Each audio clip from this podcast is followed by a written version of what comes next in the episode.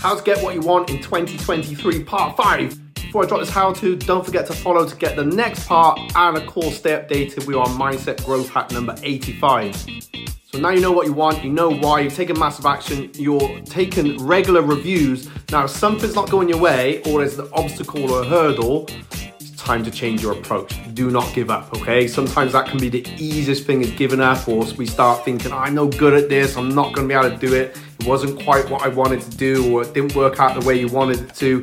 I've been there, and it's okay. Whatever happens, it's definitely be a learning curve but just have to change your approach and look at it from a different angle. All right. So when something's not quite going your way, change your approach and keep changing, changing, changing until you get the result that you want. I guarantee follow this plan and you definitely set yourself on a path to success in 2023, one way or another.